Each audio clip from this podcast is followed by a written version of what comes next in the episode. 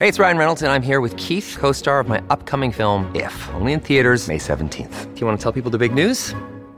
All right, I'll do it. Sign up now and you'll get unlimited for $15 a month in six months of Paramount Plus Essential Plan on us. Mintmobile.com slash switch. Upfront payment of $45 equivalent to $15 per month. Unlimited over 40 gigabytes per month. Face lower speeds. Videos at 480p. Active Mint customers by 531.24 get six months of Paramount Plus Essential Plan. Auto renews after six months. Offer ends May 31st, 2024. Separate Paramount Plus registration required. Terms and conditions apply if rated PG. Hello, everybody. This is Marshall Poe. I'm the editor of the New Books Network. NBN listeners like to read books and buy them. So we thought we'd tell you that right now, our friends at Princeton University Press are having a remarkable site wide sale. You can get 50% off books, including ebooks and audiobooks, with the code 50, F I F T Y, at checkout until May 31. You can save some real money on Princeton University Press books. I encourage you to go there and check it out.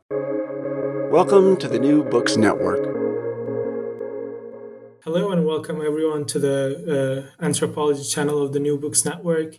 My name is Armand Gildas, and I, today I have the great pleasure of hosting Moises Lino Silva, uh, who wrote this amazing ethnography called Minoritarian Liberalism, A Travesti Life in a Brazilian Favela that came out last month from University of Chicago, uh, Chicago Press. Welcome, Moises. Oh, thank you so much. Um, it's great to not just be here with you, but also to know that people are reading the book. It's so exciting just after you write and work for so long, and then people start to interact and engage. So, thank you for the invitation, and I look forward to um, this conversation. Oh, thank you so much for making the time. Uh, so, before we start talking about the book, maybe we can get to know you a little bit first. Uh, would you like to tell us a bit about yourself? Well, there are many things that actually, you know, make this book possible. So I, did my undergrad in Brazil, but I also spent um, some time in the United Kingdom doing my master's and PhD um, in London and then in Scotland. And when I was doing my field work during the PhD program, I was actually traveling from Scotland. And that was an interesting exercise to go back to my home country but I was coming from abroad and I'm not from Rio either. So I'm not from Rio de Janeiro, the city where I did my field work. I come from a different part of the Brazilian Midwest.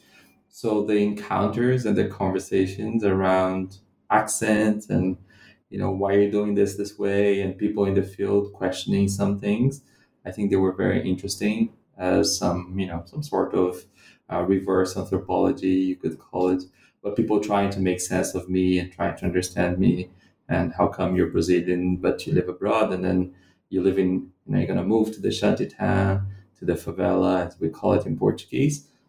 So I think there is something about that life trajectory kind of from Brazil abroad and back. And now I work and teach in Brazil again. So there is this back and forth that it's interesting for an anthropology in terms of um, thinking difference and how difference operates.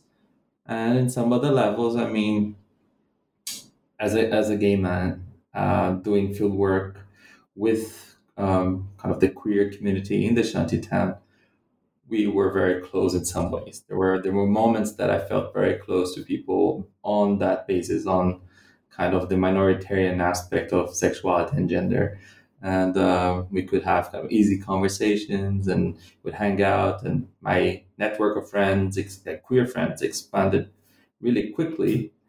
And um, i think that's very interesting. It's something that um, Don Kulick in that you know famous book called travesti which is also part of my book uh, i mean the topic of uh, travesti life that's the subtitle of the book. But Don Kulick also talks about that right? And how at some points maybe being a female would be more difficult to do research with travestis because it could, for example, generate competition or something. But with him, uh, he felt that being a gay man kind of helped him in his research. So, just to give you a little taste of my background and how it um, uh, kind of affected the the field work, and I do not hide that in the book, or I try not to hide that. I think acknowledging your positionality is really important. Mm-hmm. And how did you decide to work on this topic? How did this book come out? well, that's a very good um, question too because it's a long story of you know Rio Rio de Janeiro is where you have kind of the, it's the Hollywood of Brazil. It's where you have the main TV channels where movies are made, most movies, but um, soap opera soap operas are usually based uh, in Rio. Um, of course, there are other locations, but that is the capital where this TV channel called Globo, which is very important for kind of, you know Brazilian life because it's so powerful. Um, that's where it's based, and I was born in this Midwest part of Brazil, so I was far removed from the beach context. You know, there was no beach culture. There was we were in the Midwest with no sea, and our Brazil was very different from the Brazil I was watching on TV. Um, so I was always fascinated by Rio as a city, very beautiful with mountains and amazing beach life and so on.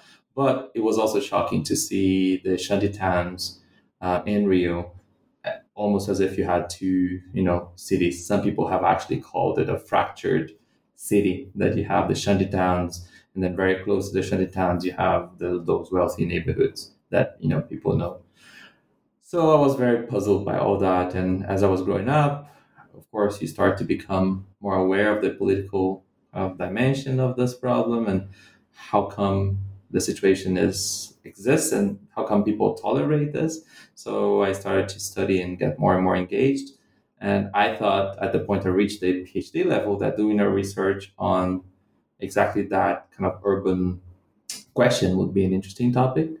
But what I really thought that I would do was to document ethnographically how people in those shanty towns actually, because in those territories the state is not present in the way it should be, how those people somehow had less rights or access to rights, including rights and like that was my main concern, rights over freedom, freedom and liberties, right?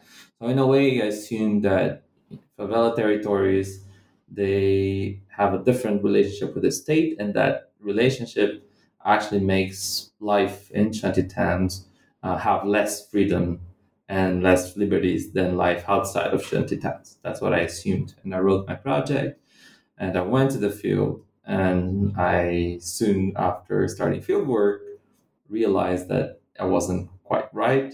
And in anthropology, that's a good thing. I usually say that to my students, my my PhD students, and uh, just tell them, you know, if you find out that you're not exactly right in what you wrote in your research project before field work, that's a good thing because you don't want to know everything in advance, right? That's the whole point of doing field work is that hopefully you'll find out that you're wrong or hopefully you find out something that you didn't think about.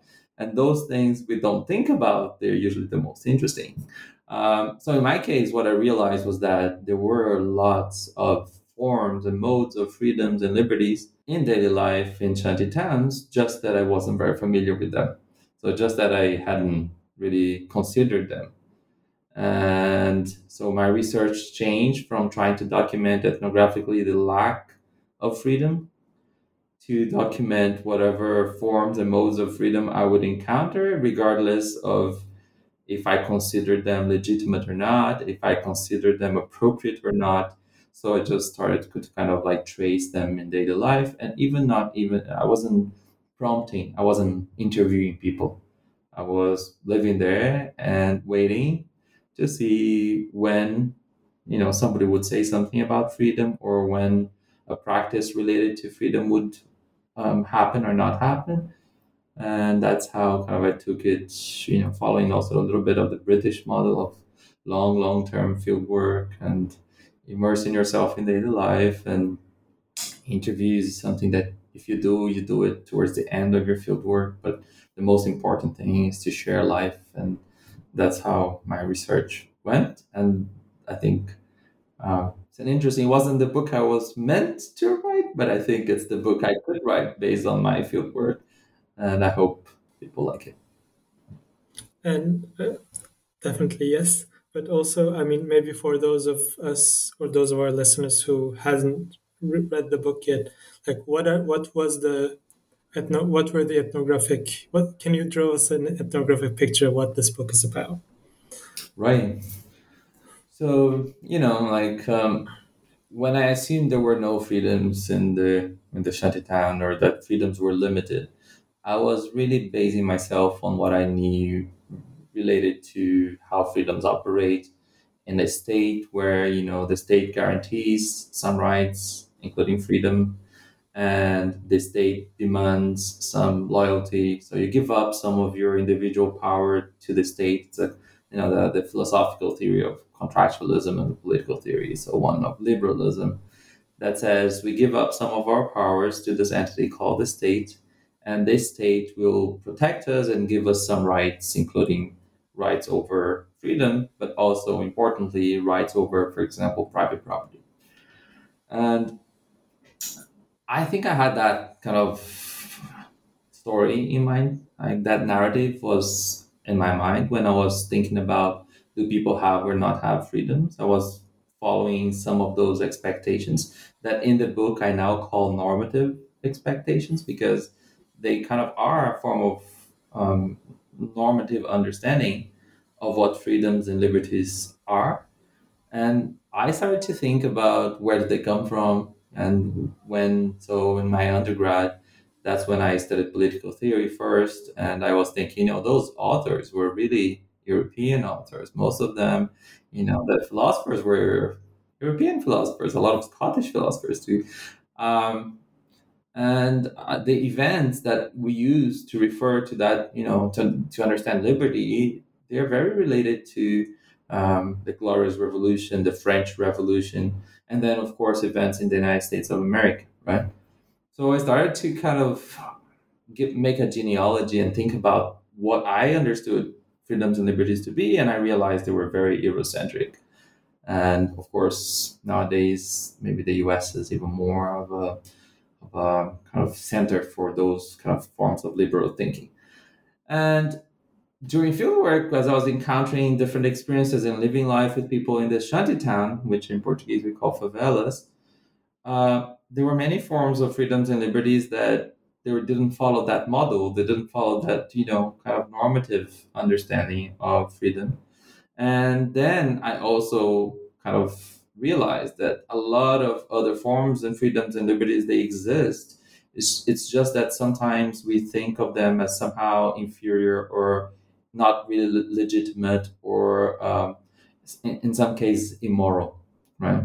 So a lot of the book, for example, focuses on sexual and, and gender performances and um, understandings of freedom and liberty connected to the body and to sexuality. And it's interesting because in Portuguese we have a word that's called libertina or libertino, which is a libertine. That word is not very common in English. I had that conversation with my editor as I was writing the book.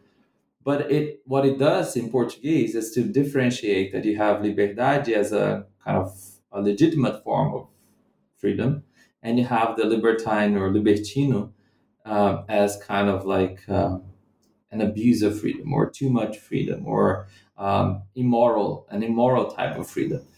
So as I was thinking through this, I thought there was no reason for me, as I'm encountering these forms of freedom in the shantytown, such as freedoms related to the body and sexuality, particularly connected to the life of the queer um, groups in the shantytown, to assume that they are like that they should follow this hierarchy of values because what tells me that this is not um, important or that this is immoral, it's actually a normative understanding of freedom that's very Eurocentric.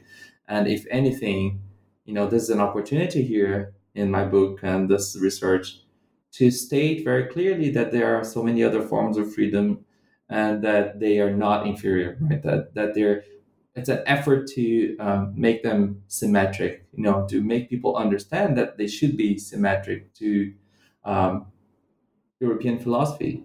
You know, I, I know that liberalism is a, a very cherished value for Europeans and Americans and, you know, philosophers and political theorists. It's a very sensitive, I mean, people really are attached to this idea of liberalism. And that's, I think, one of the main points of the book is to make people doubt that what they understand to be freedoms and liberties are actually the only um, modes or forms or um, legitimate forms of freedom and liberty, and what to do with the what I call minoritarian forms is something that I discuss here, right? And minoritarian forms are not just related to sexuality. So, um, as I met people in kind of the shantytown and I started to circulate, and as I said, trace, I was tracing. Whenever people spoke something of freedom or liberty, or in Portuguese, actually, we only have one word. It's liberdade for both freedom and liberty. That's important, I think.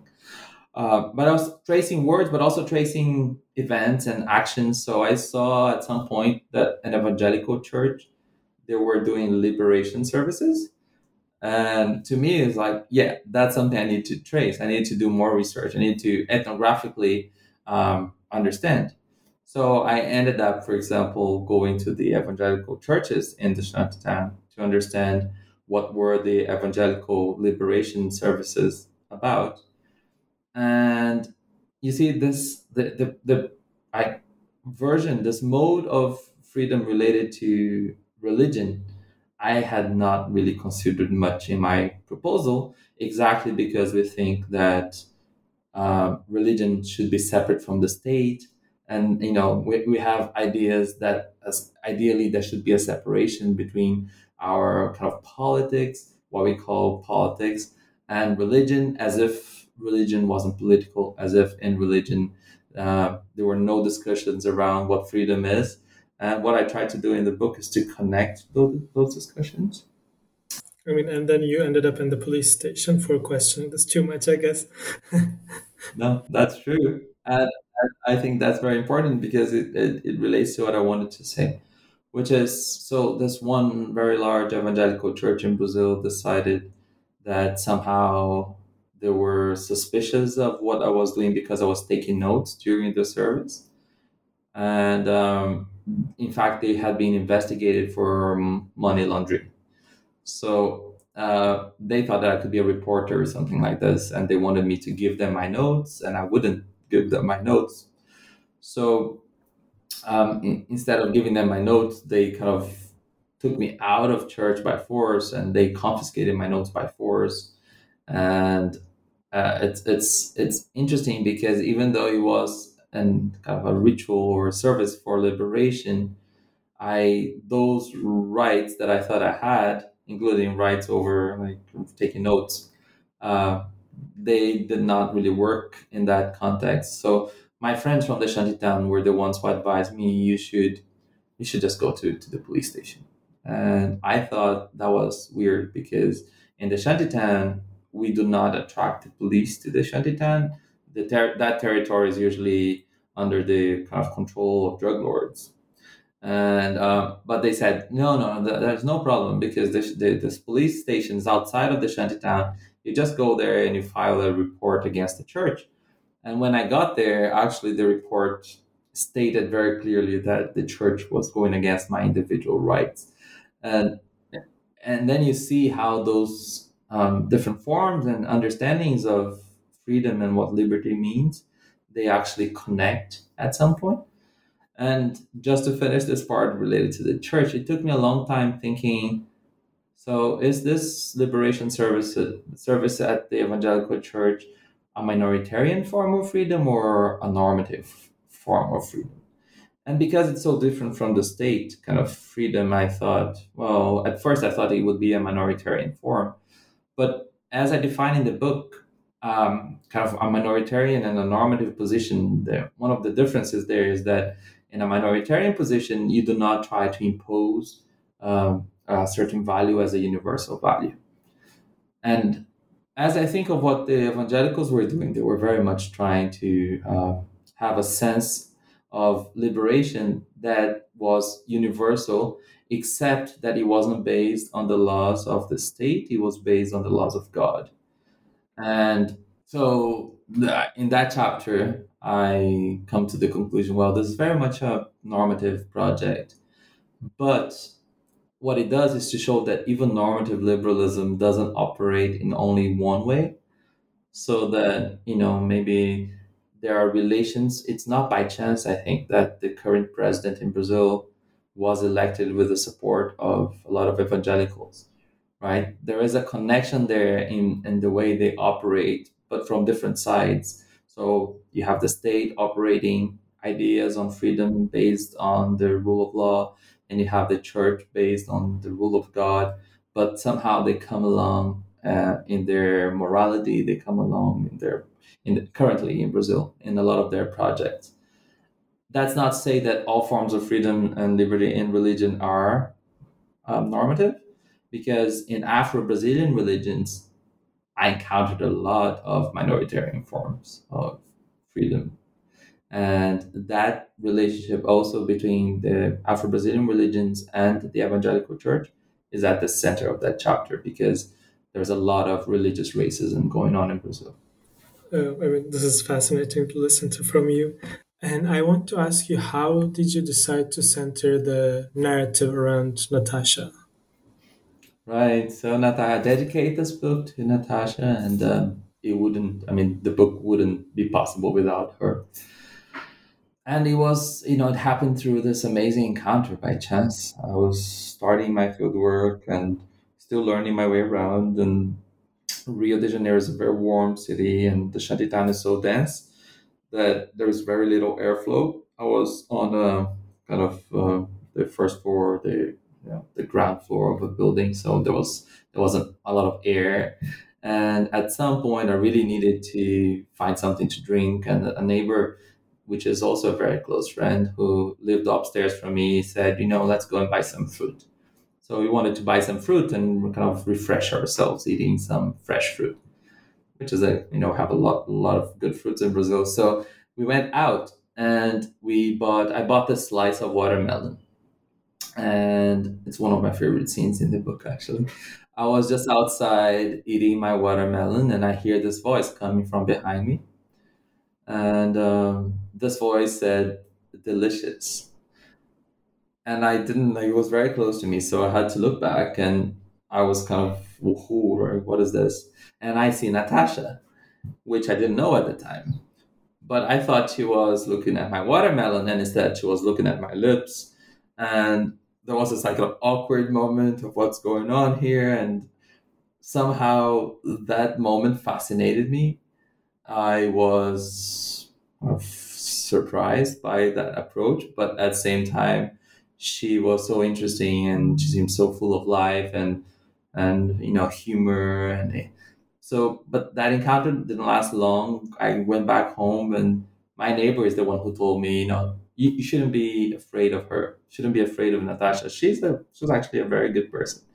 And the reason why she had to say that it's because usually so Natasha considers herself um, as a, a travesti. She would call herself a travesti. And the travesti, I don't know. I mean, for people that haven't read the book, but um, the travesti book by Don Kulick. But even if you have, the the definitions kind of you know there is a an argument or it's contested around what a, a travesti means, but it's not the same as a transvestite in English. And uh, it's much more of a Latin American kind of gender category. And travestis are usually um, born with, you know, bodies that were declared masculine bodies or male bodies at birth.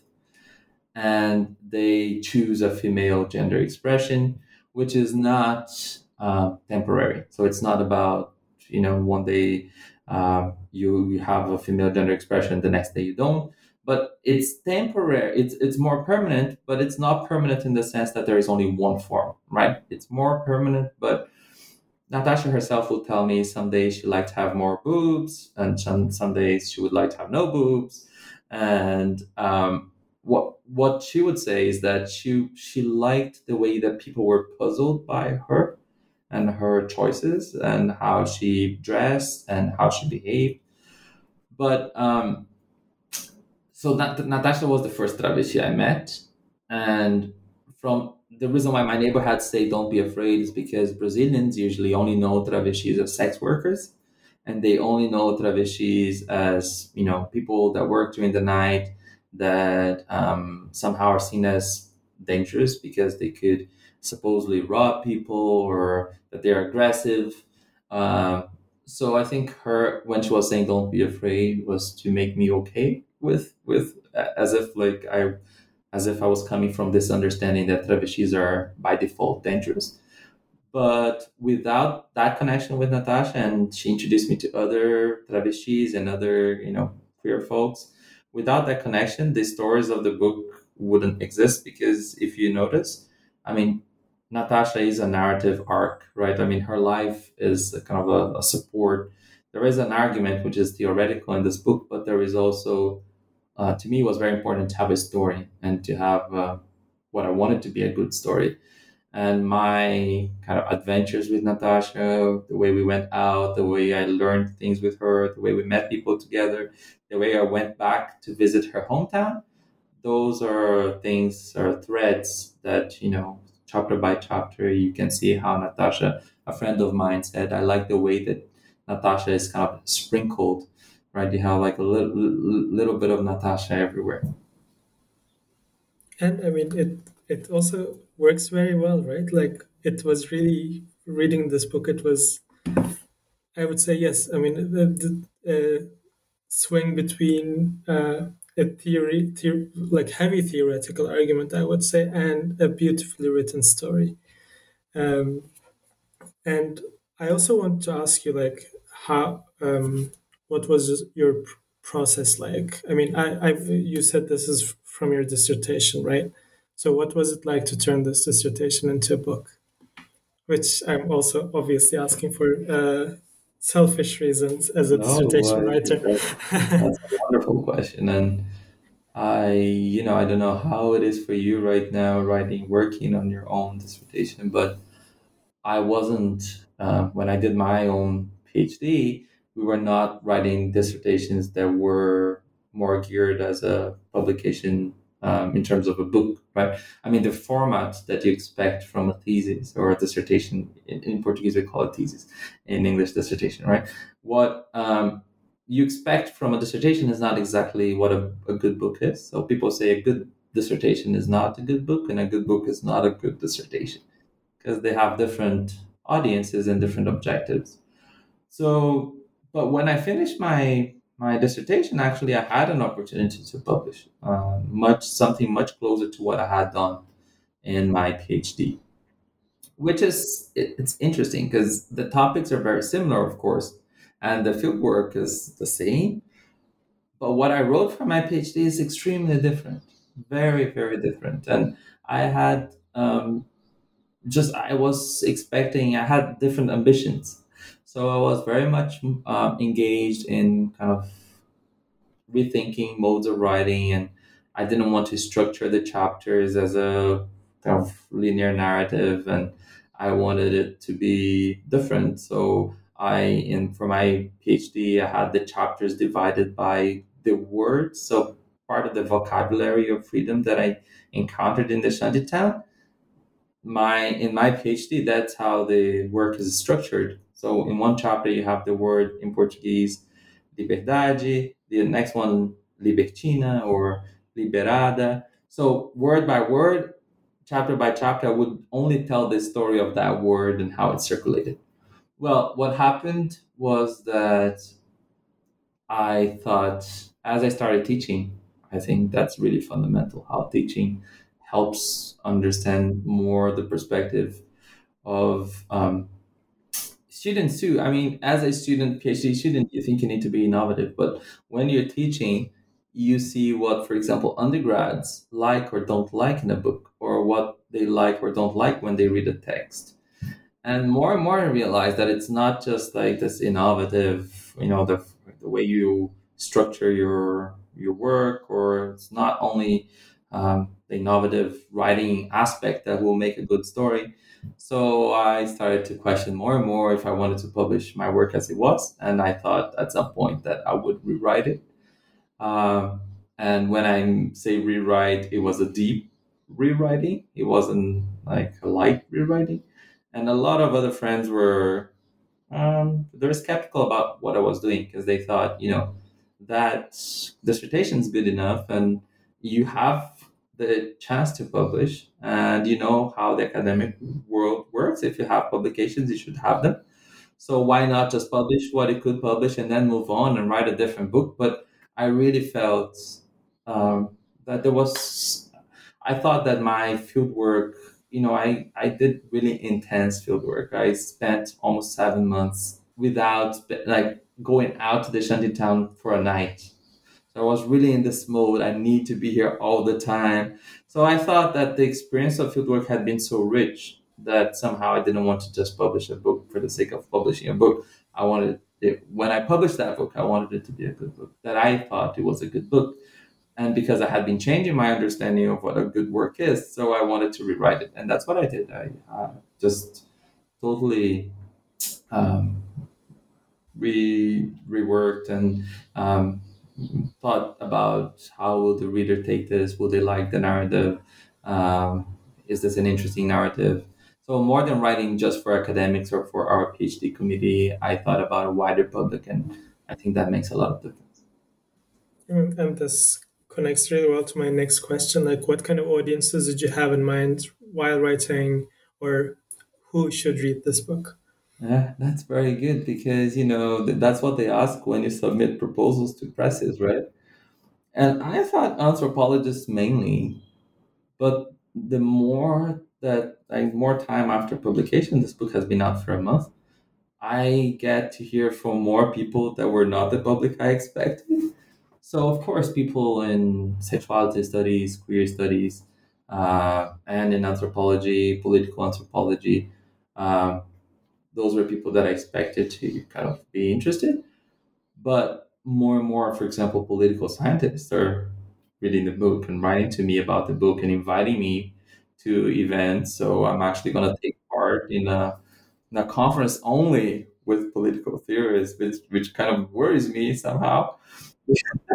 because I, you know, after all, I'm an anthropologist. But I think that dialogue can be very interesting. How someone in anthropology working on a kind of political theory um, topic can enter in dialogue with political um, scientists, and maybe it's you know maybe from a perspective of an anthropologist, I'm, I'm assuming that political theorists do something very different and perhaps they are actually interested in ideas like that.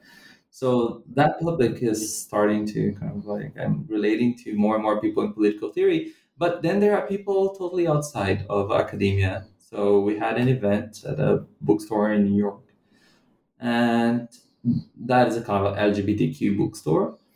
But so they have a public that is not necessarily made up of academics. There are people that read, you know, romance and and they were very engaged too, and and and they were just, you know just remarking at how readable as uh, as a story the book is. Of course, that there are, as you said, theoretical elements, but um, I don't think that they actually, even the more theoretical parts, they are not um, outside of reach for someone who um, is not necessarily, you know, doing a PhD in anthropology or so I think that people outside of academia actually can engage with the book too. And I'm I didn't want to say that when I wrote the proposal because I didn't I didn't know how much actually I could deliver, right? If you say this is a, a book for a wider audience, you better deliver.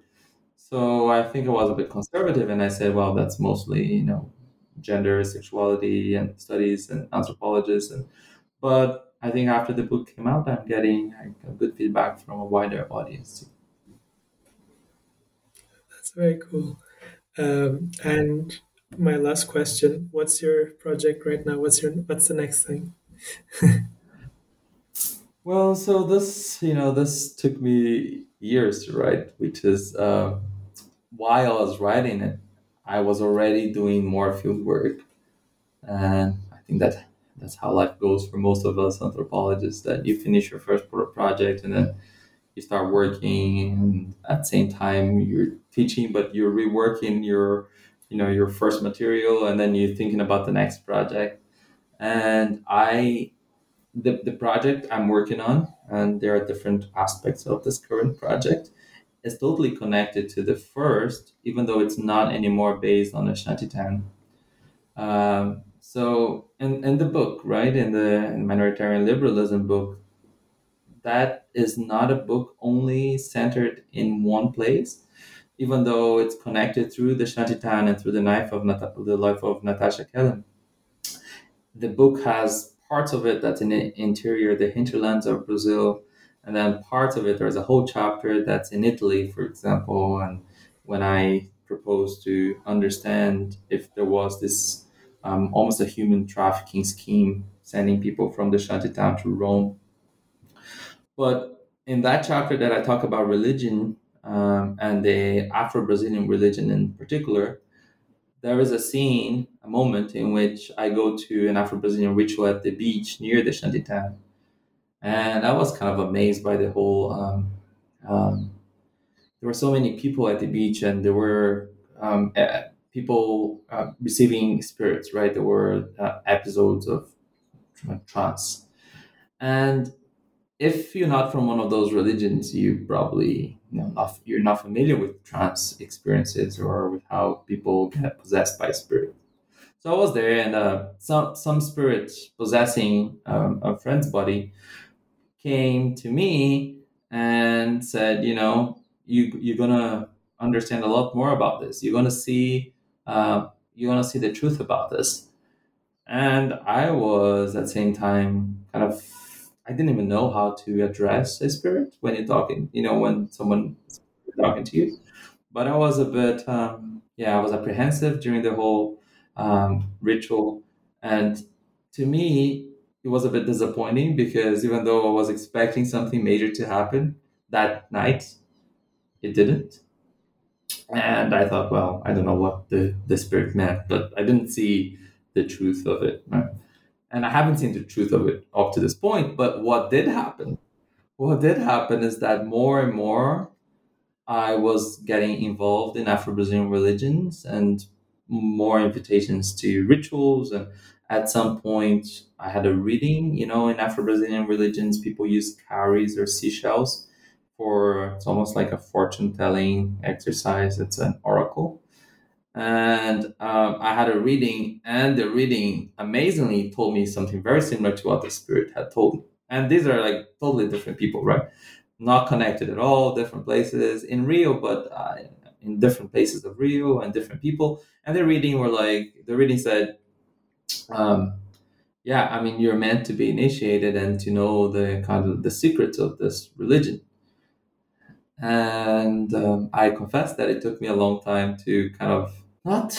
I mean, I took it seriously, just that I was a little bit worried about what you know. What do they mean? Do they mean I'm gonna convert? Like, do, what you know? What do they expect from me?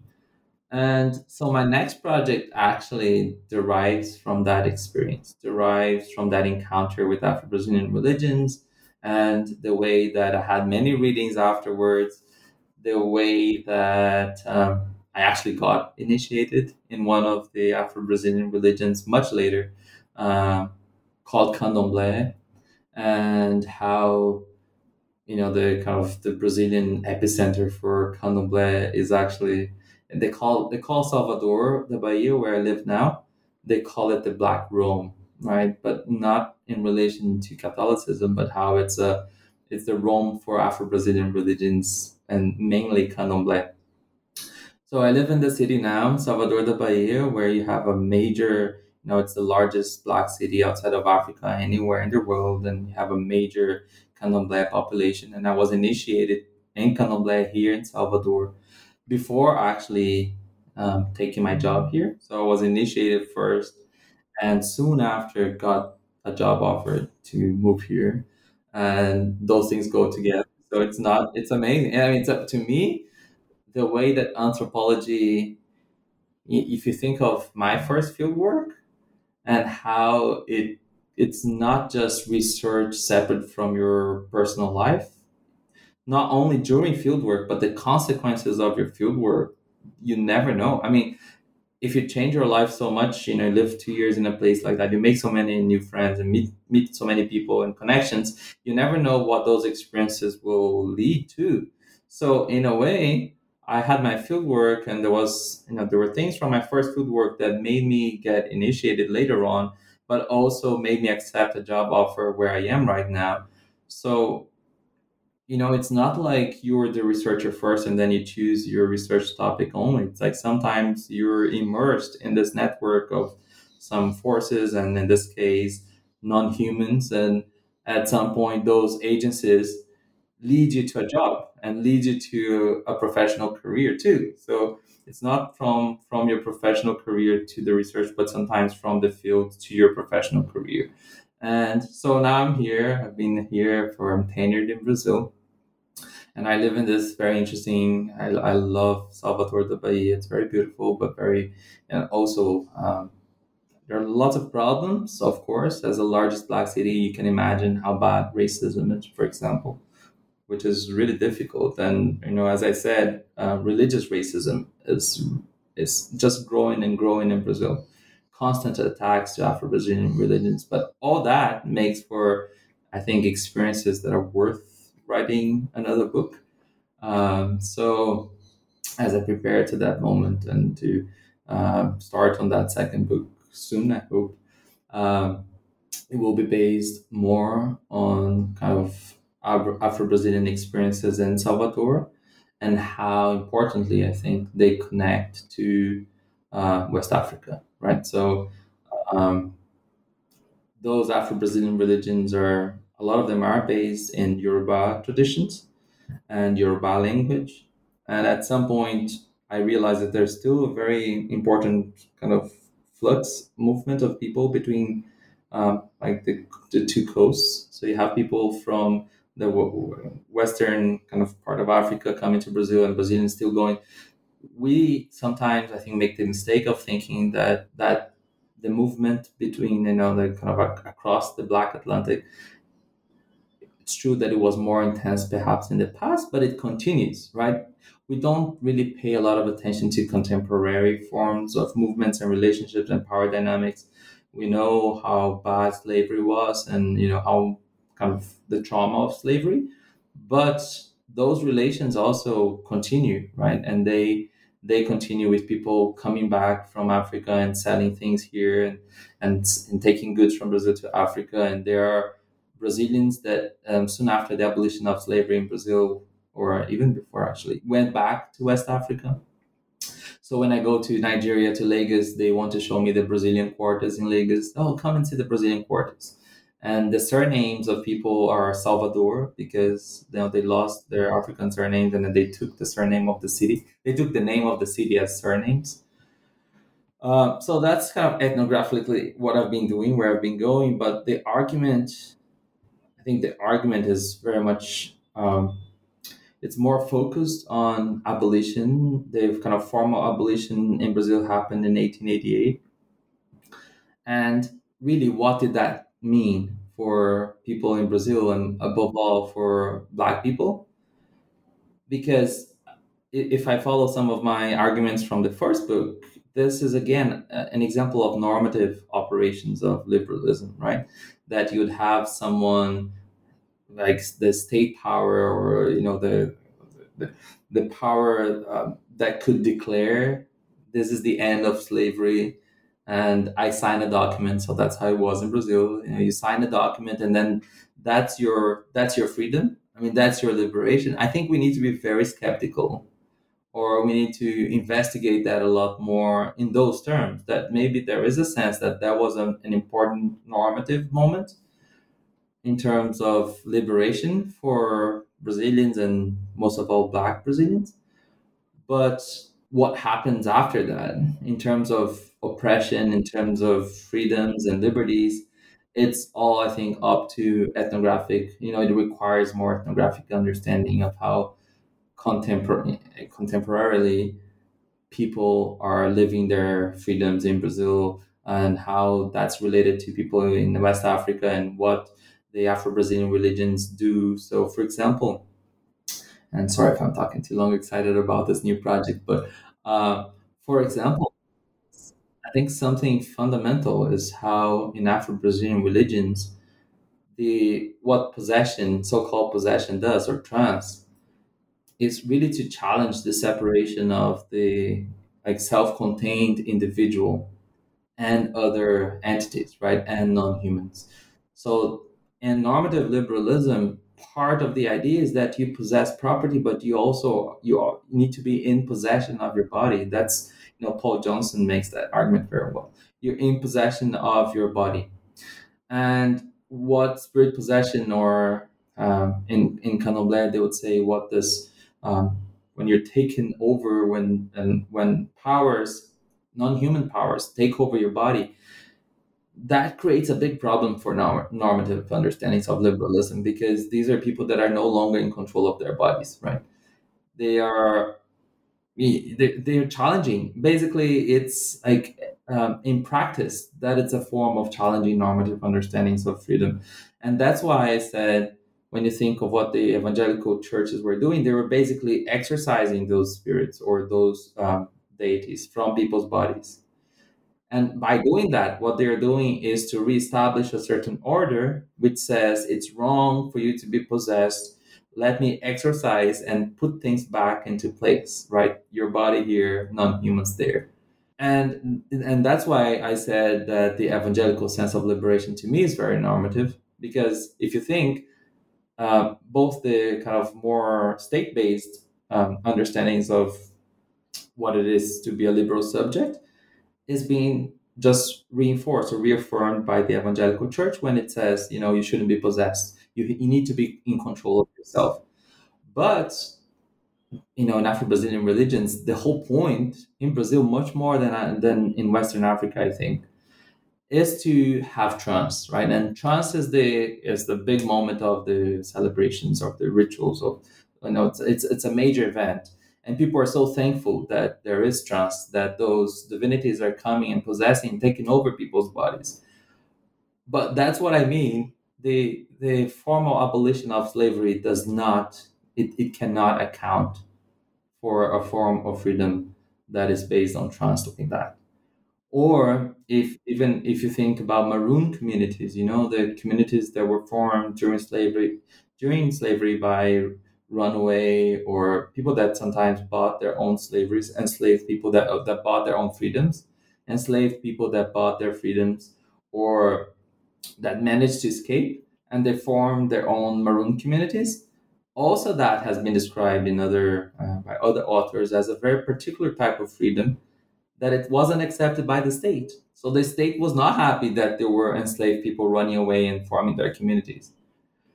So that is also part of this experience of Black freedom, a very important experience, but it's not accounted by normative liberalism.